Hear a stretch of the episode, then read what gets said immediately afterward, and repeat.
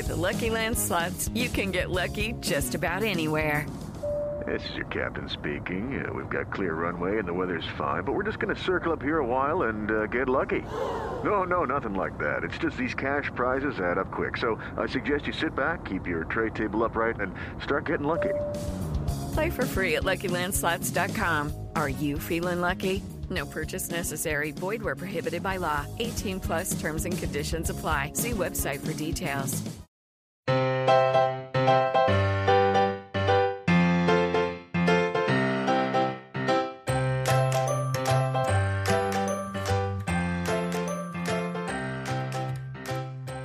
Hello, and welcome to today's episode of the Professional Book Nerds podcast presented by Overdrive. Y'all, okay, let me just do the podcaster stuff real quick. Rate, review, and subscribe wherever you do your listening. It really does make a difference in helping people find us. Our socials are at Pro Book Nerds on Instagram, Twitter, and TikTok. And of course, you can send an email to professionalbooknerds at overdrive.com. With that out of the way, y'all, today I am talking with TJ Klune and Daniel Henning. I'm sure you've all heard me talk about how the house in the Cerulean Sea like changed my life. And Daniel Henning's voice is one of my favorite voices to have read to me. So when I tell you I'm losing it, anyway, let's get into this interview.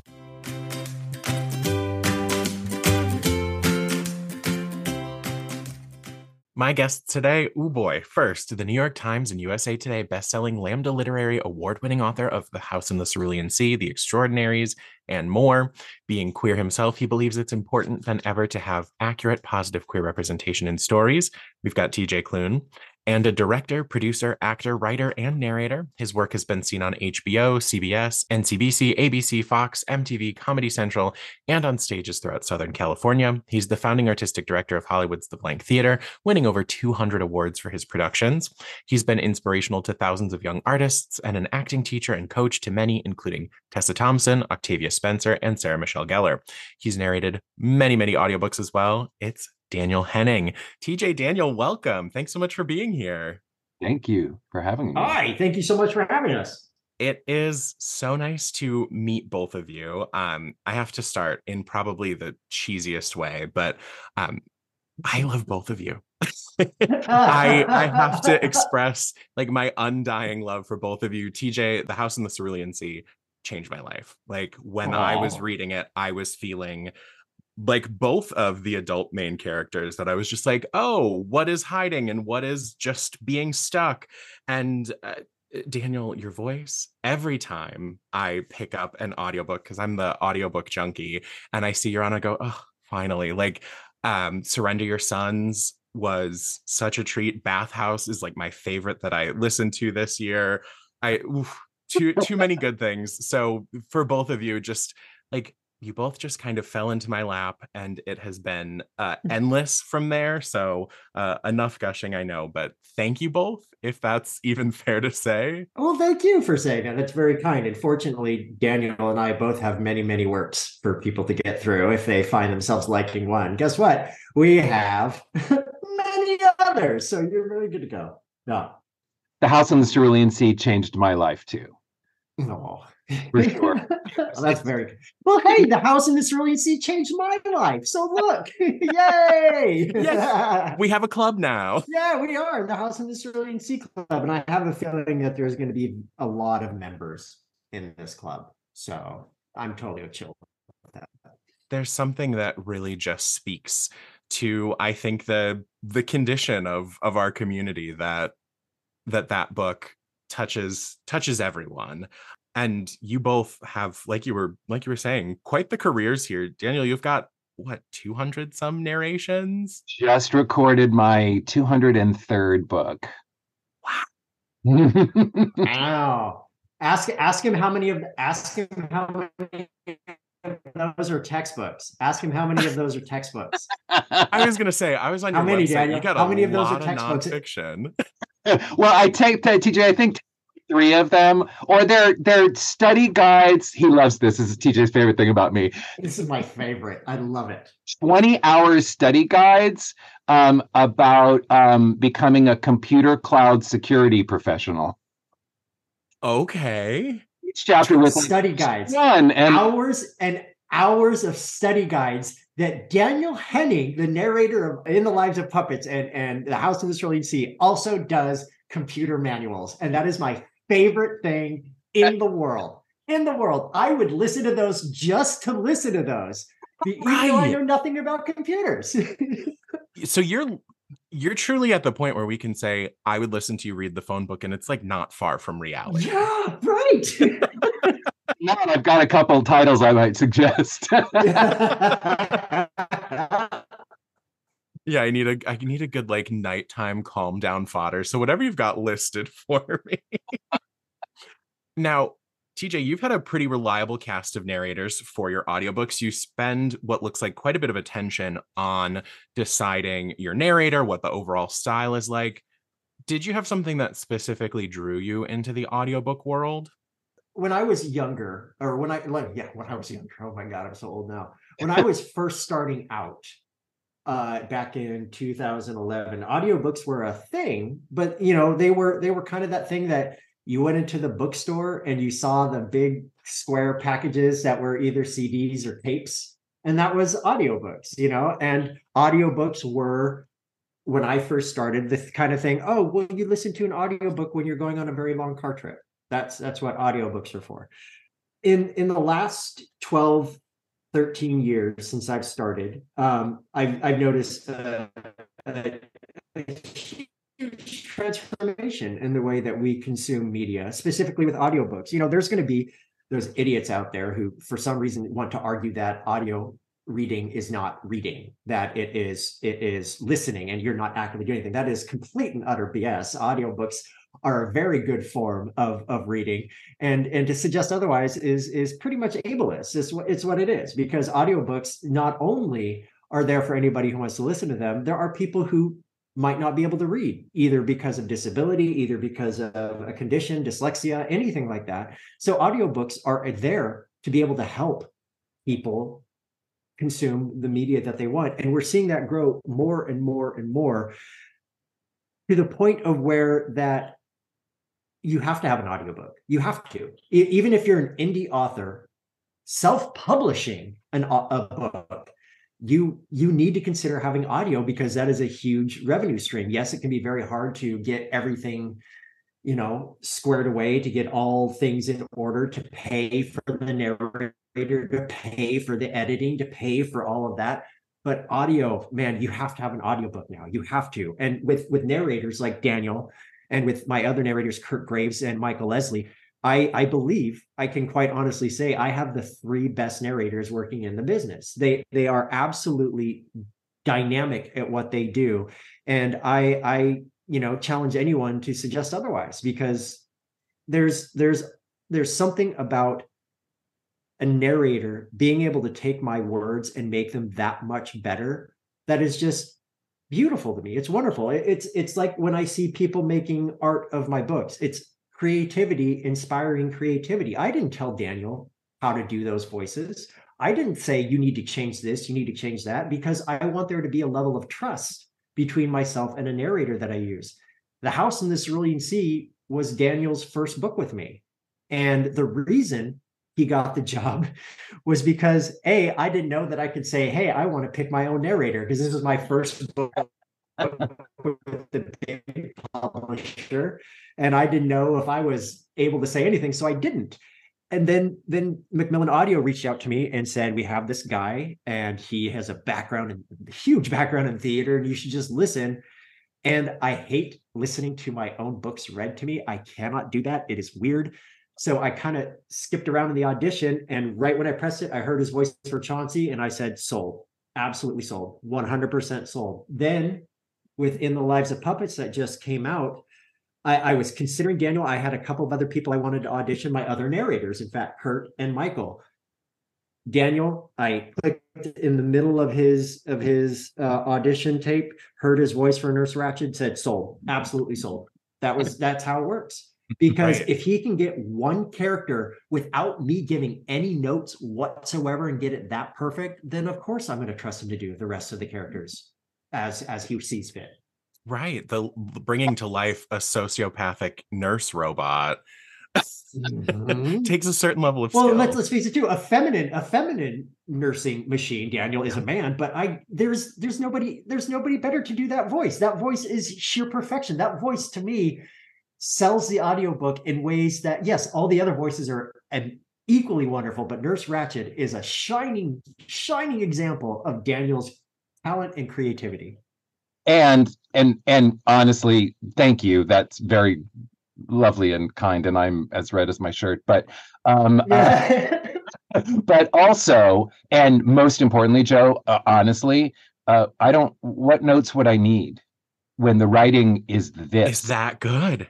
That I gave that Nurse Ratched reading because that's what he wrote, or at least that's I that's what it looked like on the page. And you know, so if if that character had not been so perfectly written and so beautifully described, I might have had a harder time um, finding her.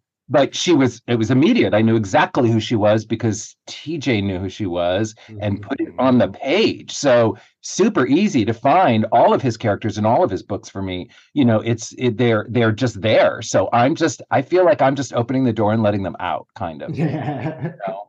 Now, Daniel, before we dive into In the Lives of Puppets, Mm. how did you get into the audiobook space? I know you've got, I mean, 200 plus awards for your theater work and all sorts of eh, that, that the listeners have heard at the top when I read your bio. I mean, how did you get into this space? Um, you know, I I was did my first uh, play when I was four. Um, and then I I you know, and I, I wasn't an actor kid, but I did a couple of movies. I was in um Francis Ford Coppola's The Black Stallion that he produced, and um and uh did you know, so I I- learned a little bit about the business right then. But then I went to NYU and you know graduated with a drama degree, came to Los Angeles and founded a theater, of course, because that's what sane people do. Sure.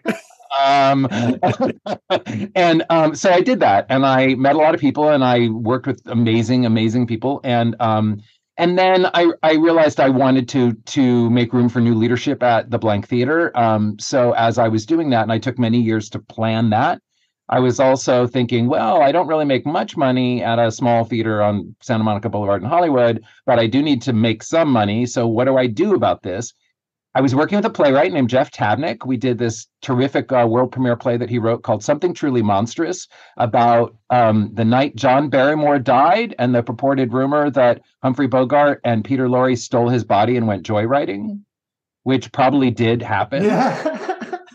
Um, and you know, Weekend at Bernie's is actually, you know, like whatever, right? And um, and then a year later, I went back to that play, right, Jeff, and I was like, "You do something in audiobooks, right?" And and he said, "I'm actually the casting director for the largest audiobook company in the world." I was like, "Oh, okay." Um, Sign me up. how about this? He's like, I think you'd be great at it. And and so he, for it's recorded books, and so I did my first like ten books with recorded books. That's like you know the top of the pile. I didn't realize I was getting in, you know, at A level. You know, when I got that first book that scared me to death. Um, uh, but that, but because of that, I was then taken seriously, and I was able to kind of you know start at the top in a way. Um, and Cerulean was my first book for Macmillan, um, for sure. Uh, you know, so it was very early in my career, really, ultimately. In the Lives of Puppets came out this past April. TJ, could you give us just a brief description of the book? Yeah, it is a queer reimagining of Carlo Collodi's The Adventures of Pinocchio by way of Mary Shelley's Frankenstein and quite possibly The Brave Little Toaster, one of the most traumatizing children's movies ever made. Um, if you have not seen The Brave Little Toaster, you should see The Brave Little Toaster and understand why an entire generation of children were scarred for life over the death of an air conditioning unit and a lamp named Lampy. Um, Yep. this this book it, this book exists it frankly it's ludicrous this book exists because i bought a roomba vacuum cleaner i bought a roomba vacuum cleaner and because i'm a human being i did what humans do and gave it human like qualities by putting googly eyes on it and as soon as i turned this this dorky little machine on it started to go around and map out my house and immediately got stuck in a corner and made the saddest little beeping sound that I have ever heard in my entire life. I did not know that machines could do that. But as soon as that happened, it's never happened to me before and it's never happened to me since. But this entire universe just exploded in my head. I knew I wanted to do something with Pinocchio. I'd been wanting to do that for a long time. Um, but I knew that there, with because of this vacuum cleaner, there was a character named Rambo, and he was a vacuum cleaner, and he had social anxiety. And he wasn't the main character, though. The main character would need to be a human, a human named Victor. But if there was a human who's being raised by machines, then this human would need to have some form of healthcare monitoring. So, what about like those nursing machines in hospitals? But what if she was a sociopath? And it just, just kind of kept building and, and building from there. And eventually I had this huge story, this huge book that that initially I think was going to be much more action oriented, but as I started writing it, I realized that I didn't want that. I wanted it to be more of a quest that talked about the nature of humanity and machines. And you know, I wrote this book I wrote House in the Cerulean Sea, Under the Whispering Door, and In the Lives of Puppets back to back to back. So In the Lives of Puppets was written in 2019.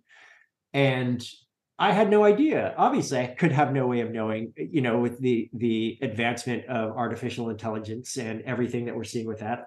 So, of course, my book about machines destroying the entire world and the human who survives uh, and is kept secret comes out right in the middle of chat gpt and and ai taking over because nobody nobody nobody takes skynet seriously. I don't understand why the science fiction and fantasy genre has been warning of these exact situations for for many many decades and yet here we are going skipping blithely into the future with no care in the world as if we have not been given evidence that this is not the best thing for us to happen. There are times in my life where I think the internet was the biggest mistake humanity ever made while also being the greatest thing that we have ever done. It is this weird duality because with the internet, we are able to get information that may have been impossible before then. But with the internet, we also get people finding each other from all over the world with their rote ideologies. And it's just, it's mind blowing to me that I got to write this book about queer puppets, queer machines, queer humans in a post-apocalyptic world. And now we're living in a pre-apocalyptic world.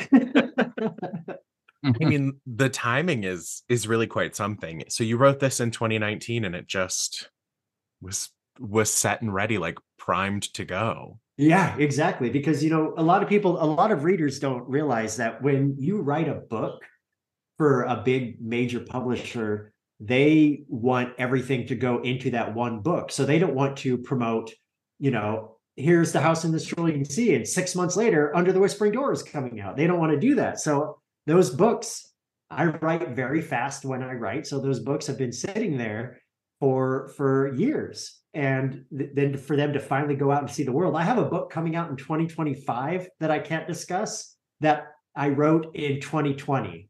So it is going to be five years between typically, typically in traditional publishing, you submit a book, a book is accepted, it'll be two years until that book comes out. That is why I always tell new writers or any writer never, ever, ever chase trends in your writing.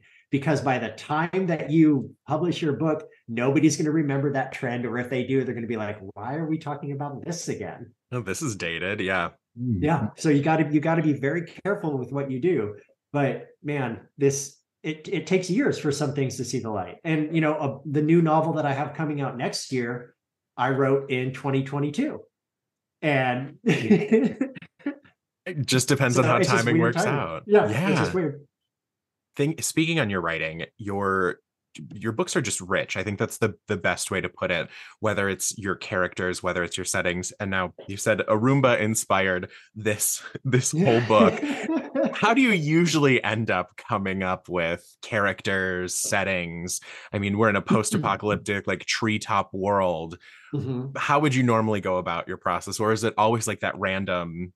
It's always it nine nine times out of ten it's random. Nine times the house in the Cerulean Sea exists because one day a little boy named Lucy started talking to me. That's how it works for me. I hear characters. You know, I have I have said a few times in my life that I had a choice when I was a child. I could grow up to be a writer, I could have grown up to be psychotic, and I chose to be a writer because I hear voices in my head. And I whenever characters start talking to me, if they're insistent, that's when I know that there's something there. And they won't even need to be the main character. i.e., Rambo, i.e., Lucy. I knew Lucy wasn't going to be the main character, but I knew that he was going to be something. And it was him that introduced me to Linus, who then introduced me to every other character in the book.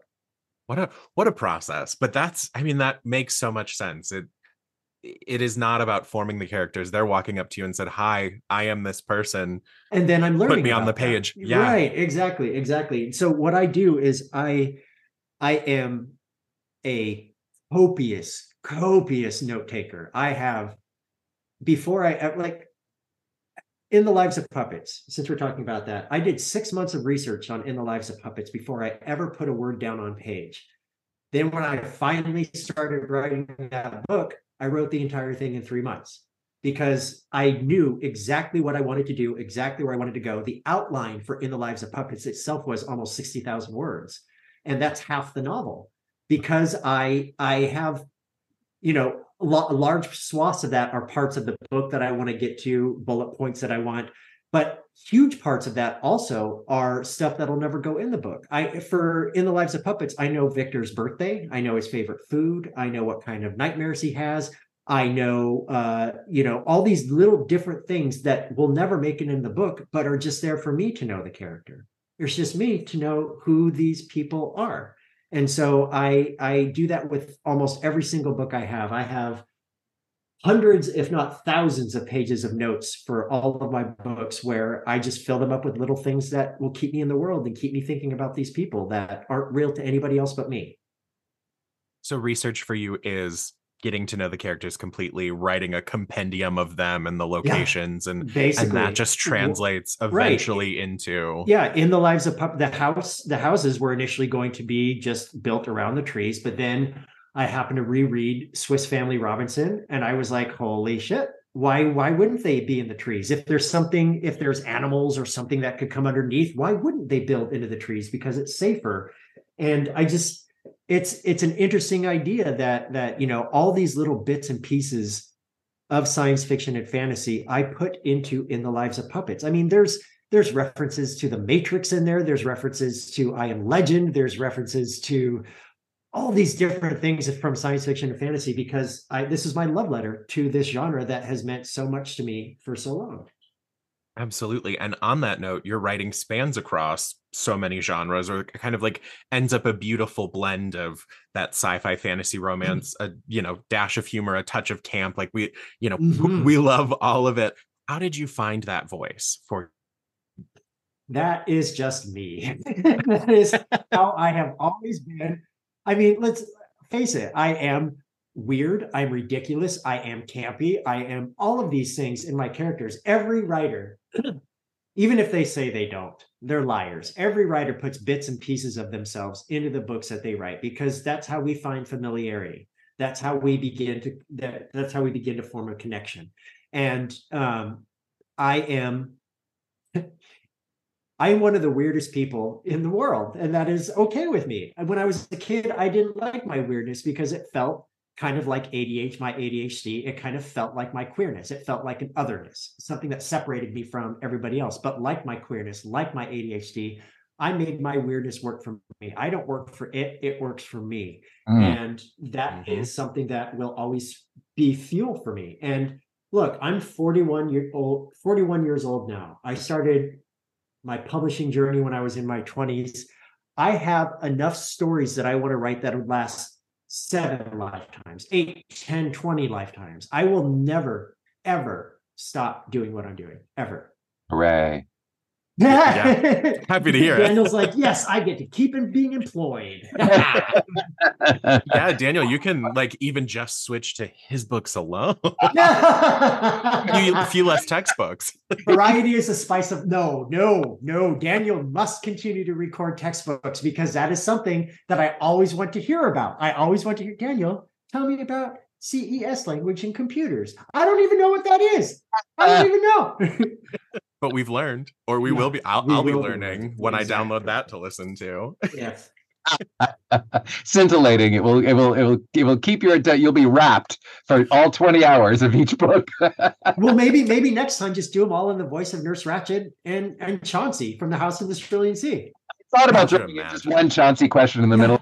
to see if people are really listening. Really paying attention. Right, right, right. Question 57, and Chauncey comes in. yes, exactly. Exactly.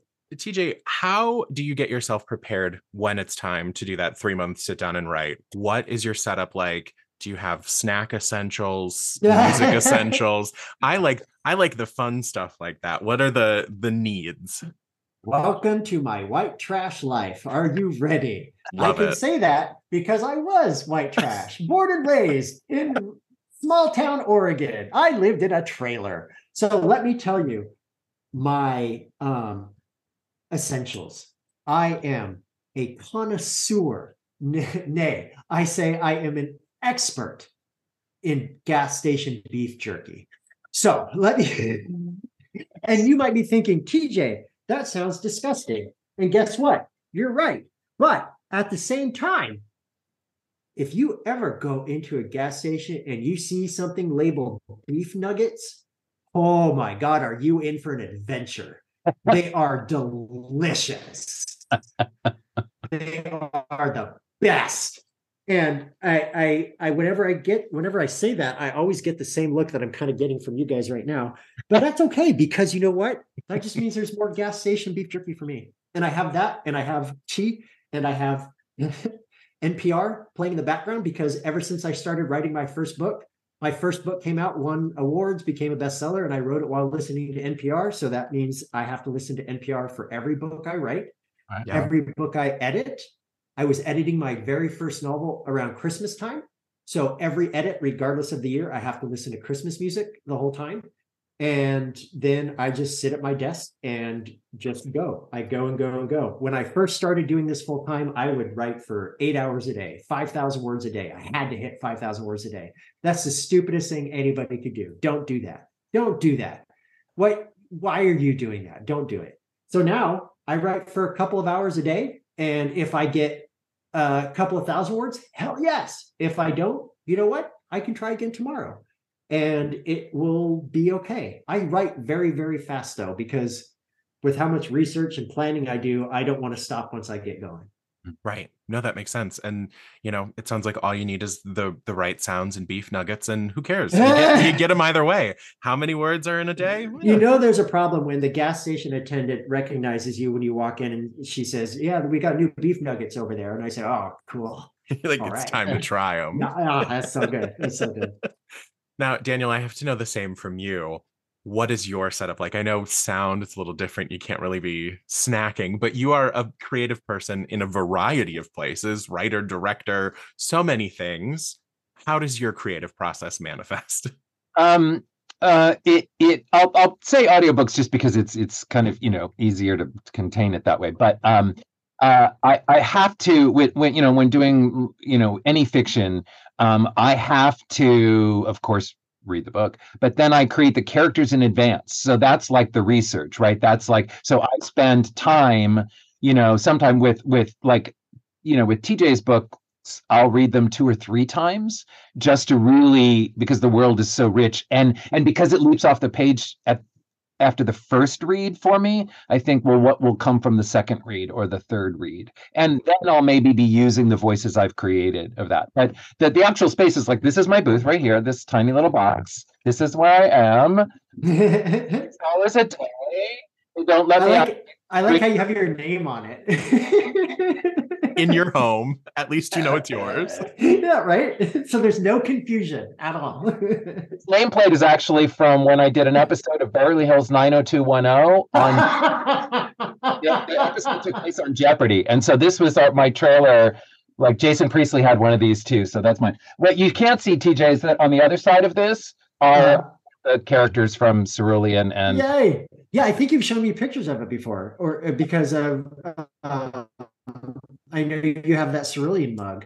yeah, and I yeah, and this and you know and Yes, Chauncey. you know so uh, um and so but then once i'm in there like i i think my my life is like except that there's no way that i'm an athlete but it's like an athlete like i have to sleep properly i have to eat properly. I can't eat a lot before i go in the booth but i have to eat a little something because stomach growls is like the worst thing ever for an audiobook narrator except for roofing next door at your neighbor's place like today.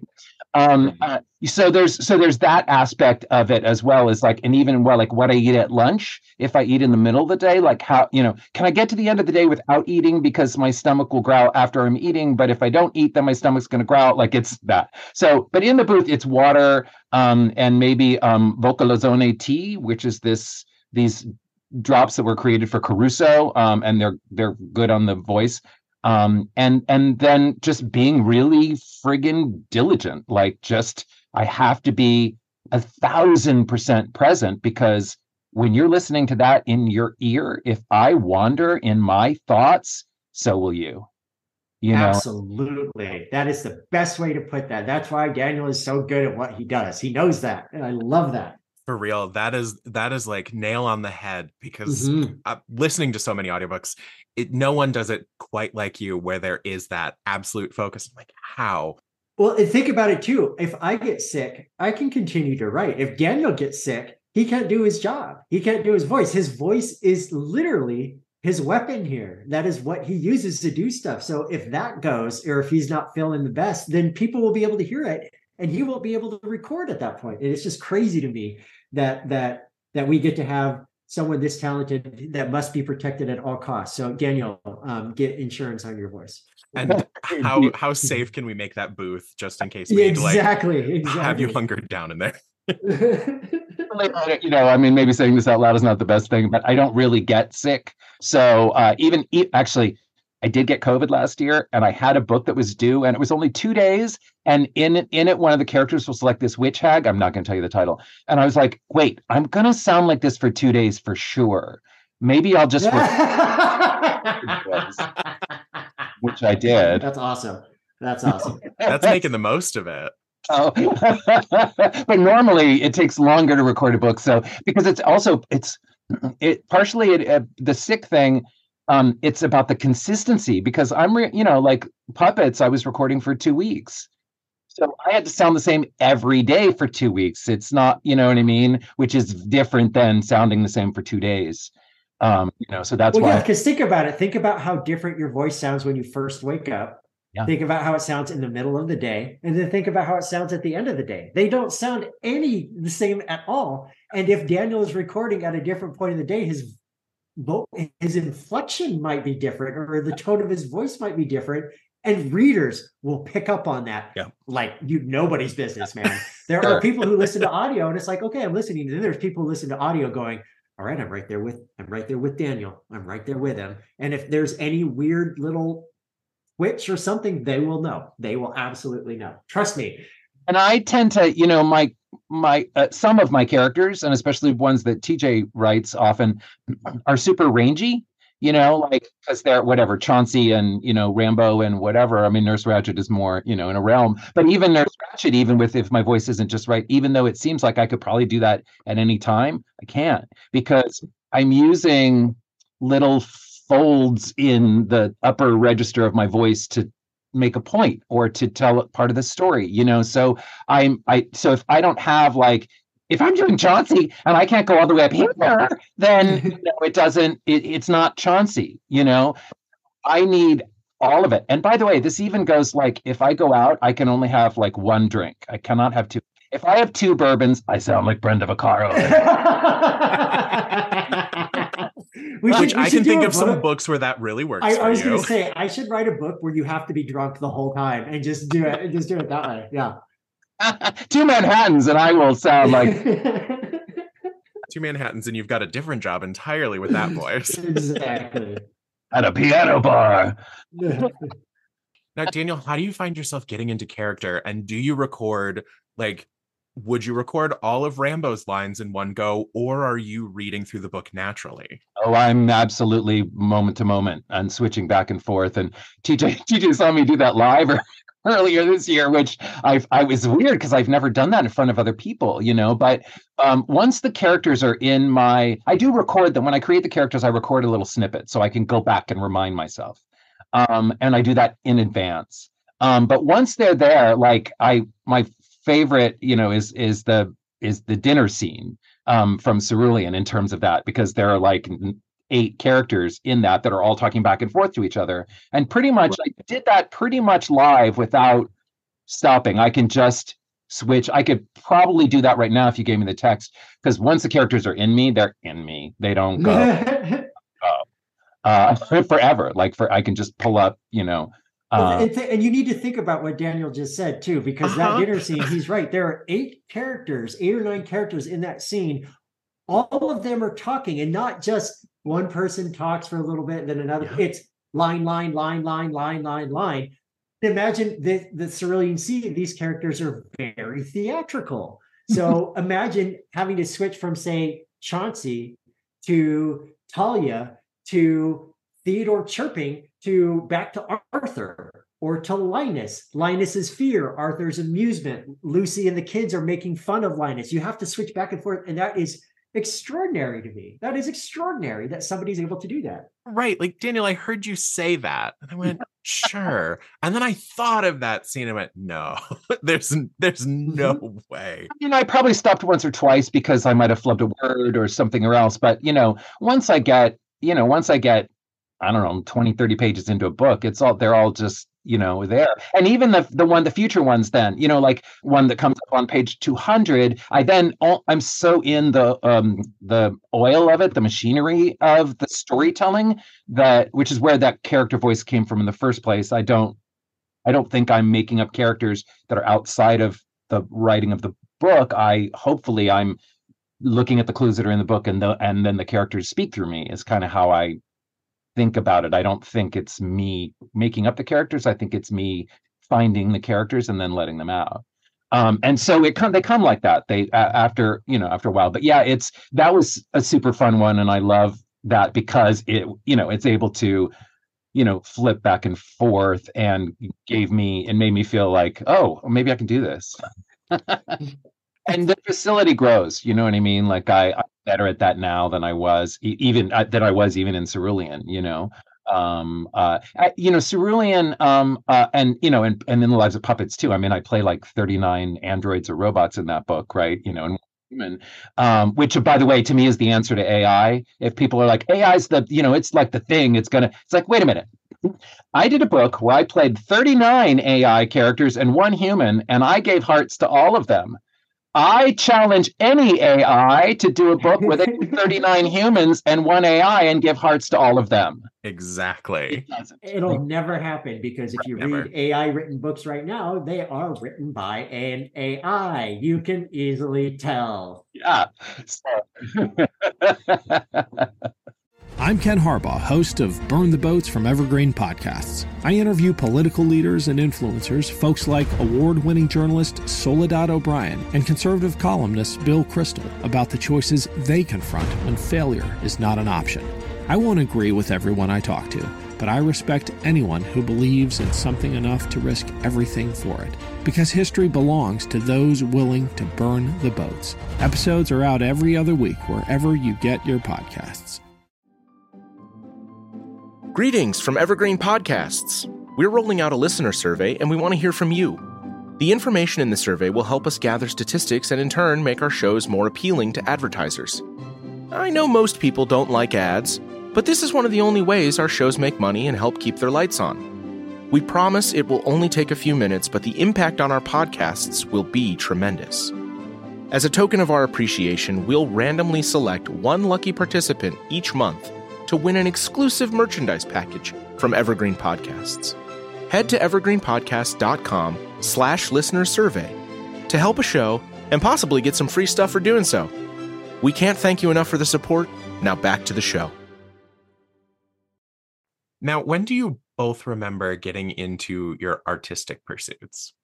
Oh man, when I was a kid, I was a kid, I was writing. I was I was six, seven years old, carrying around a notebook, filling it with stories that were essentially fan fiction of the video game Super Metroid, because at that video game, Samus Aran, the main character, is this space marine with a gun for an arm, and it's the coolest thing in the world. And at the very end, the character takes off their helmet for the first time, and you realize you've been playing as a woman. And it was the coolest thing in the world to me. And I wanted to spend so much time in that world. So I went uh or filling these notebooks with stories of of me and Samus Aran fighting the evil mother brain and taking her down. And it just naturally progressed from there to me wanting to write.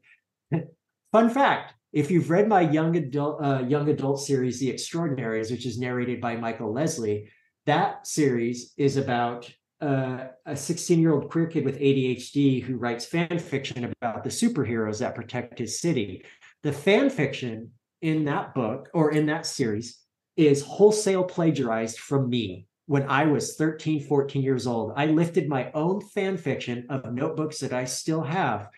And so when you see things like in the book where Nick is writing his his purpley flowery prose fan fiction where he says something like and then Shadow Star growled seductively. That used to be Fox Mulder growling seductively at Walter Skinner from the X Files because I was writing slash fan fiction when I was 13 years old. So um, I just lifted my own fan fiction and put it into the extraordinary. So I've always been writing. I've always been writing. I uh, I started when I was a little boy, um, you know, and, and, I did you know did theater and stuff and whatever, and then went to NYU and you know and and you know thought I was going to be an actor. Came to Los Angeles, founded this theater company, and then I and then I turned into a director, which is not what I imagined my life was going to be. And but I had an epiphany about that, which I won't go into. But like, I had this moment where it's like, oh my god, I'm a director. And then I called my mom. I'm like, mom, I, I, I it's amazing. I, I realized that like what I'm supposed to do is I'm supposed to be a director. And she said, honey, you were kicked out of your babysitters when you were 10 years old because the other kids didn't like you directing all the skits. and occurred to me. I, you know, so then I went through that life and I, you know, wasn't really acting much anymore. And then when I was making this transition out of the theater um, and audiobooks came to me, it was, you know, it was like cerulean, really, that really like was the lightning bolt for me that, that, um, was like, oh, wait a minute, I have this ability to create all these different characters and switch between them in my voice. And like, I didn't know I had that ability. Like, it never, literally, never occurred to me.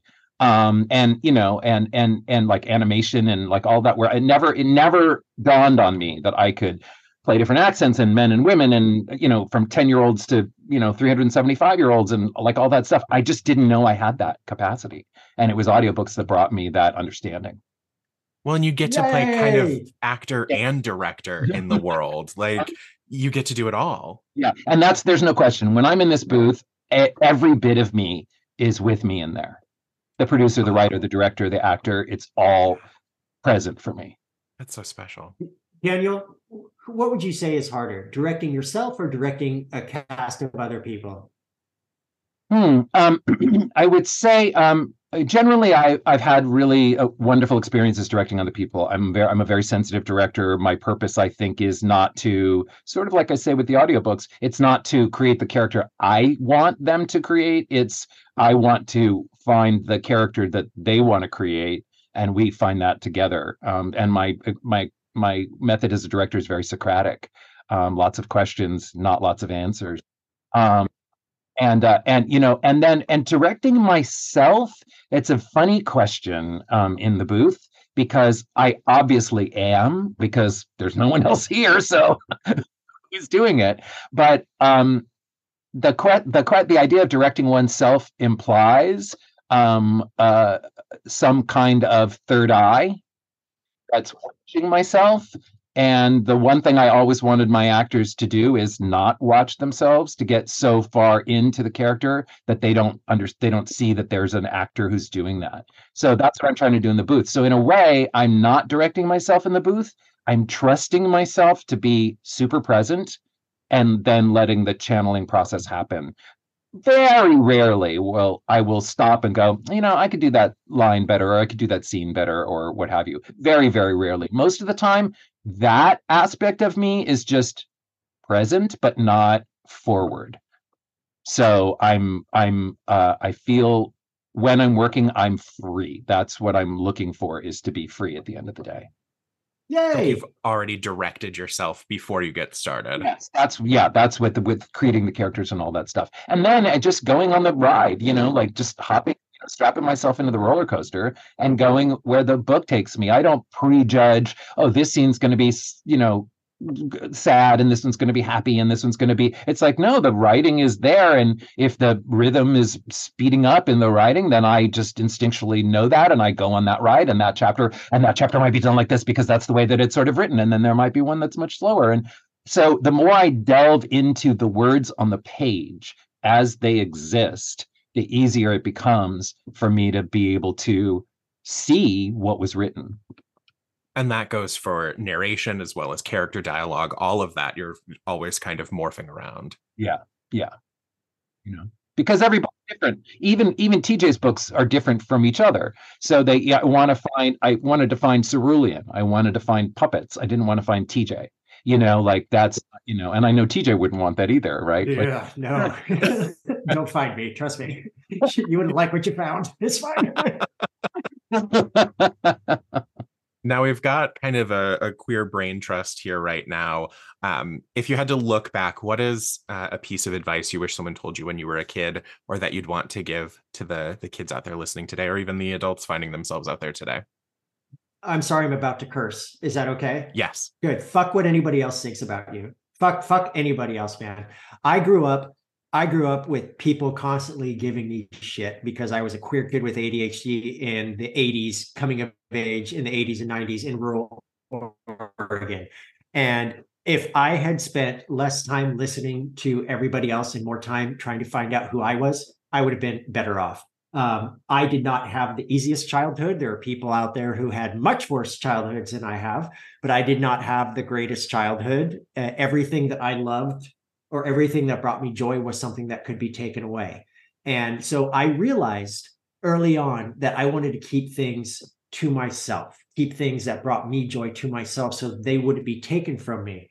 I wish if I could go back and tell that 12, 13 year old queer kid in the 90s in rural Oregon with undiagnosed ADHD, with with people who made fun of the way he sits and walks and talks and moves his arms and everything like that. I would tell him that one day you are going to be a queer person known around the world, not just for telling stories about hope and kindness and joy, but also your last name Klune, the name that that has given you that you were adopted into, the name that is filled with such a homophobic family, the people who wanted to destroy you. Now, when they look up the name Klune, they find me first, and it's gay. So no matter what happens, no matter what happened, I won.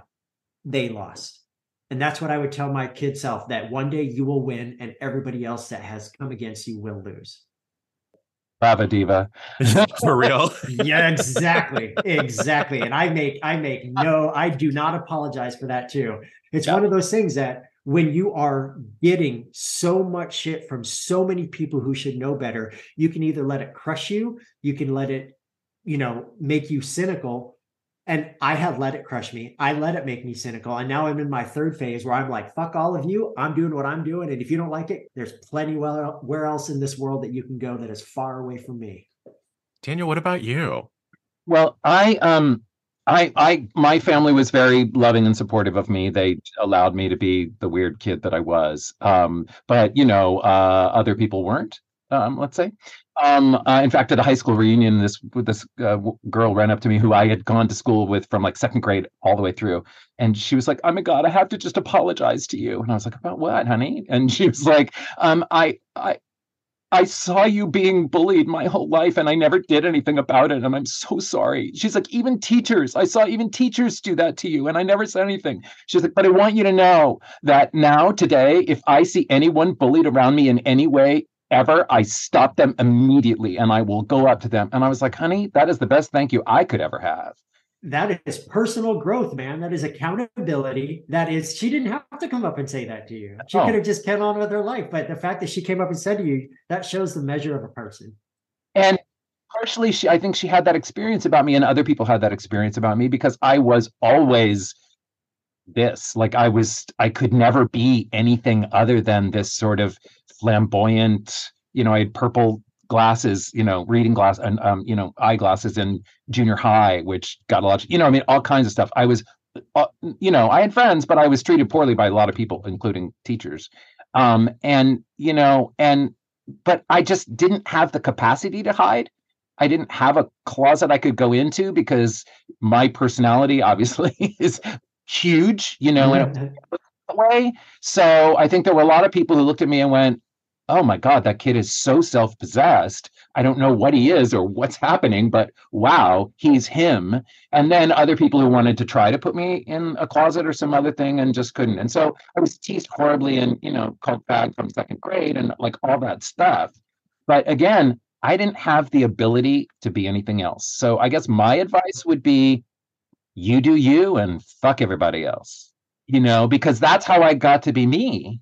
How I got to do Chauncey is because I developed this whole life that was, you know, the way that, that was just true and from my soul. And, and you know, we do have to we do have to mention that we, talking now is about what we talk about now is kind of a privilege because we have the benefit of hindsight to be able to see how things were. So if they're, you know, it's 2023 but we are we are seeing the biggest anti-queer anti-trans attack that we've seen probably since the aids crisis and it is um, important that we remember that there are still to this day in 2023 queer kids who get shit on every single day and so when we when when they get to hear people like me and daniel talk they might think okay one day it'll get like that but what about right now? What about what is happening to me right, right now? So I just think it's important that we remember that even now, where we are and and the fact that Daniel and I can be successful queer people in what we do, we all have to we I think it's important that we remember that there are so many queer people right now who are living like it's in the 60s, 70s, and 80s with their community. And it sucks. It absolutely sucks. I mean, Daniel, Daniel was the one that ch- showed me the queer history of Silver Lake in California when I was there. He took me to the Black Cat because I was initially I was under the impression that that that uh, Stonewall was the first uh, big thing that happened in the states. No, it was the Black Cat in Silver Lake, and so it's important that we know our queer history. That that the kids, even now, the kids today know where we came from so the queer kids today can know their history and know who fought for them to have the rights that they do now, even if it can sometimes feel like those rights are under attack, like they are right now. But it, it's so important that you know where you come from, man. You have to know your history. Queer people, we have always been here. We're always going to be here. We have always been a part of history, even if people have tried to write us out of history. And so I just think that with the younger queer generation that comes up after us who are so proud and who are so uh, who use their voice who are protecting others they need to remember where they came from too. You got you gotta you gotta you gotta remember who your forebears were because frankly an entire generation is gone because of the 80s and the 90s and so the fact that there should be a generation above mine above daniel's that are not here because they they were allowed to die. They were killed off. So we're essentially your queer elders and let us tell you what we what we think. Our benefit of our you know near 100 years combined experience of being alive we know what it's like. We may not have all the answers to every question but trust me when i say we've been exactly where you've been I have been, Daniel has been. You've heard that, and it's so important that that we all realize that we are in this together. I just I don't know. I'm sorry going on a rant. I just earlier today before I before I got on this, I was online. I should not be online because I'm supposed to be on break from everything. But I was reading this this Instagram post from somebody that I no longer follow, and it was the the most blatant transphobia coming from a gay man. The, the the biphobia, the bisexual phobia, and the transphobia within the queer community is extraordinary. It is self-defeating. It is a snake eating its own tail. It'll just go on and on and on.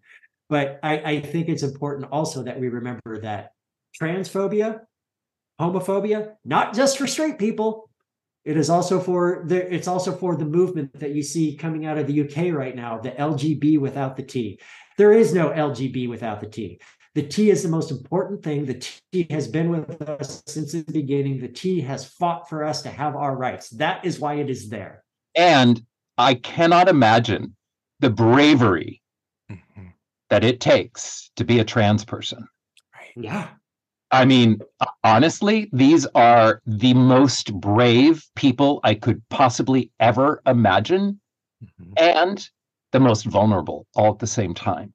Ugh, it just it, it bums me out. I wanted to just say this too. Um, when I first came into the business, um, you know, and I had all of the things that you know that are in my background, and and including my activism in the gay community, and especially around the Black Cat. And I had been honored by the state of California for my work uh, for Pride Month. They, I was an honoree, and um, so when I came into this business, because in the audiobooks world, people want to know about who you are and what you might know. So if they have a book on, say, you know, Russian history, and you happen to speak a little Russian, then I'll get that book because that's me, right? So, so I said, okay, so Of course uh, it is. one- uh, I speak я, я говорю плохо по-русски, which means yeah, I, I, yeah, nope, I, yep, yep, yep. I, I'm not surprised by anything that comes out of your mouth anymore, ever, ever. But now, of course, there's going to be some Russian in some future TJ Klune book. Yep, it is going to be because I need to hear the Russian voice. Um, but so one of the things I did was I was really vocal with producers about like being awarded by the state for being a for being gay. First of all, hello.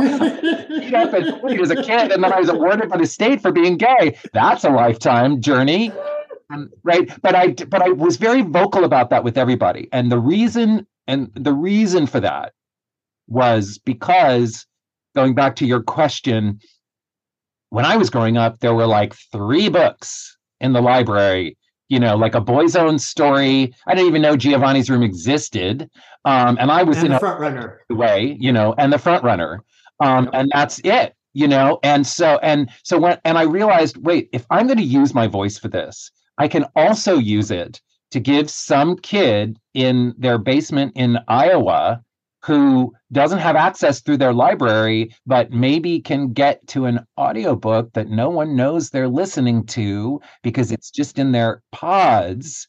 And if i can be a voice for that and give that kid an opportunity to hear stories and to hear about us and who they are and who they could be that is like worth a lifetime.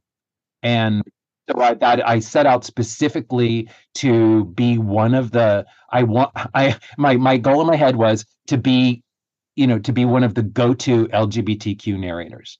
I wanted to use my voice to give stories to give those stories you know life. And then Cerulean Sea came along and I said, my God, glad I committed to that because was the, if that's not doing it, I don't know what is. You know.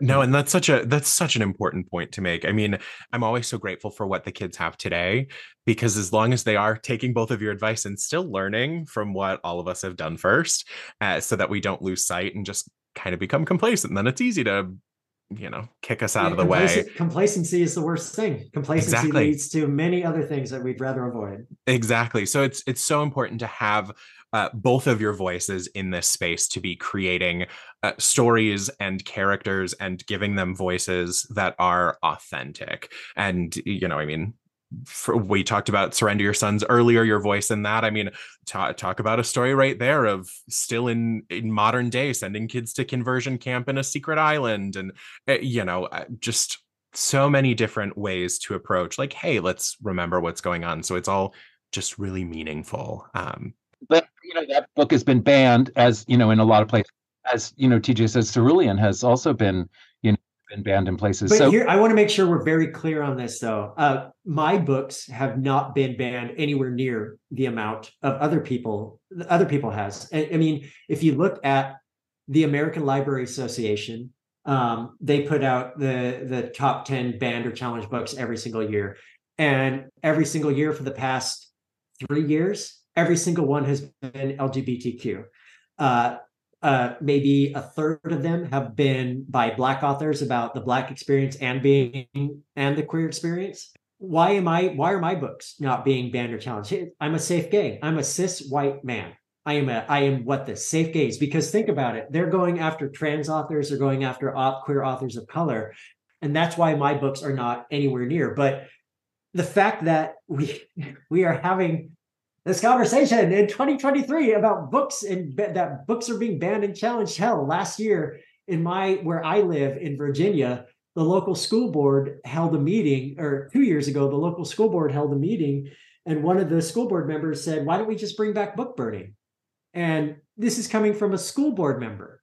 And they're talking about books like Surrender Your Sons. They're talking about books by authors like Toni Morrison. Yeah.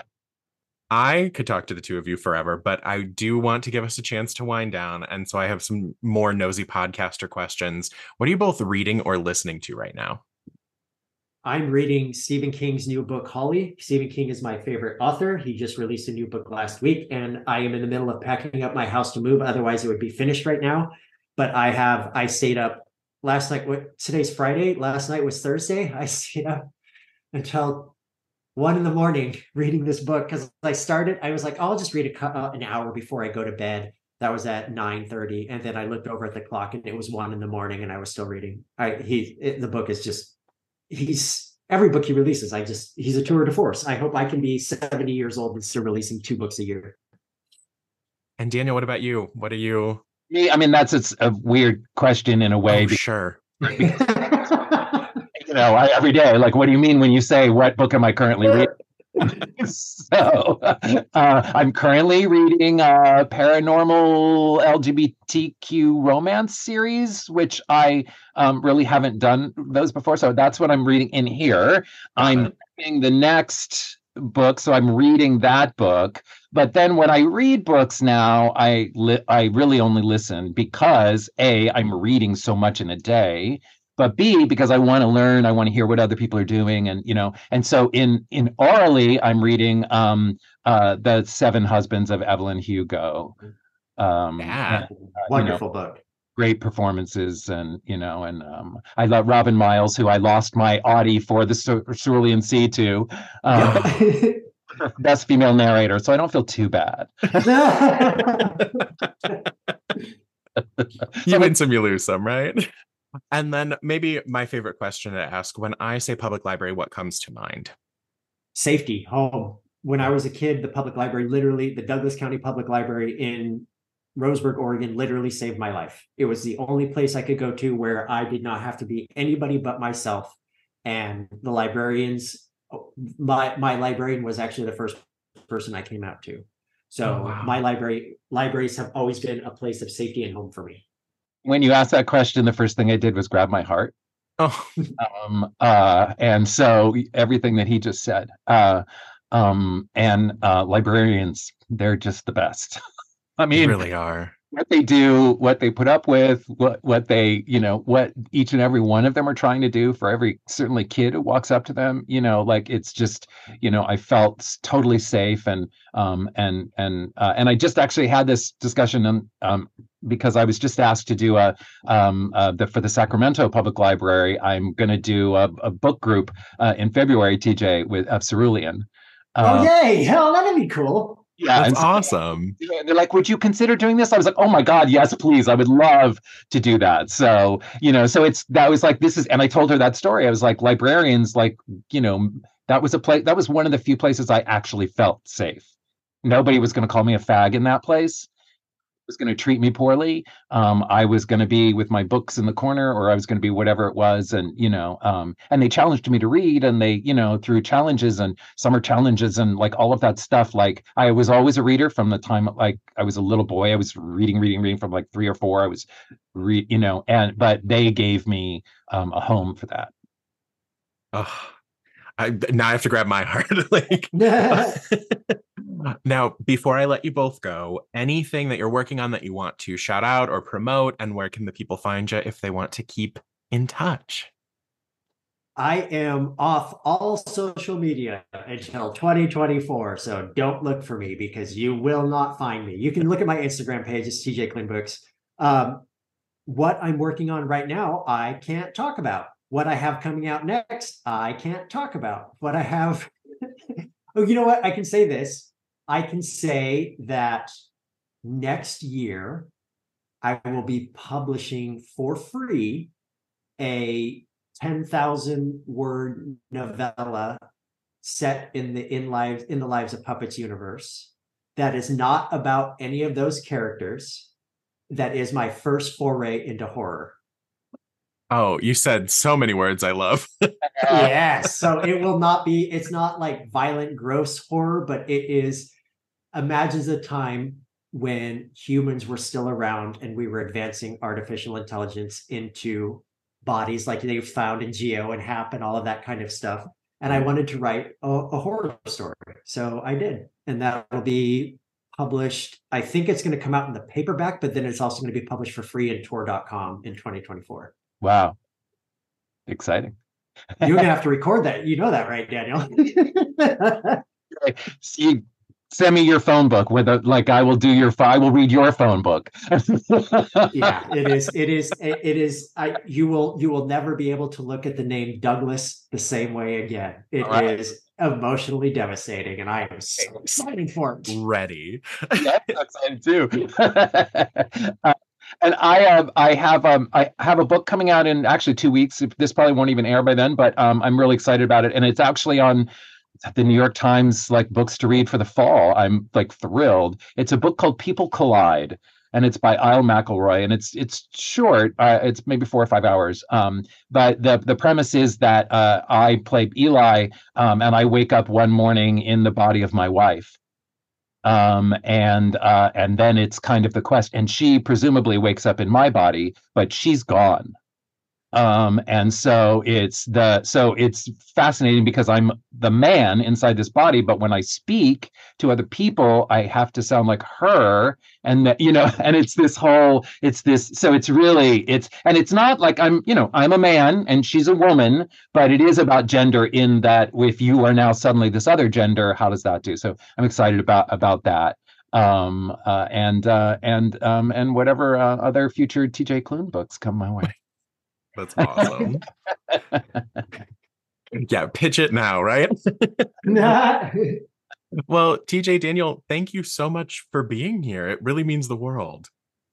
Thank you so much. Thank you for having us, Joe. This is wonderful. I love being able to talk about books, and I love Daniel, so I love being able to talk about Daniel. I mean, feelings mutual, right? definitely on my end for sure. And Joe, thank you so much for your lovely support. I mean, when you, you know, in June when you put out those seven narrators that you love, uh, yeah. you know, and, and, it was like six golden voices and me, I, I may or may not have cried. Um, Aww.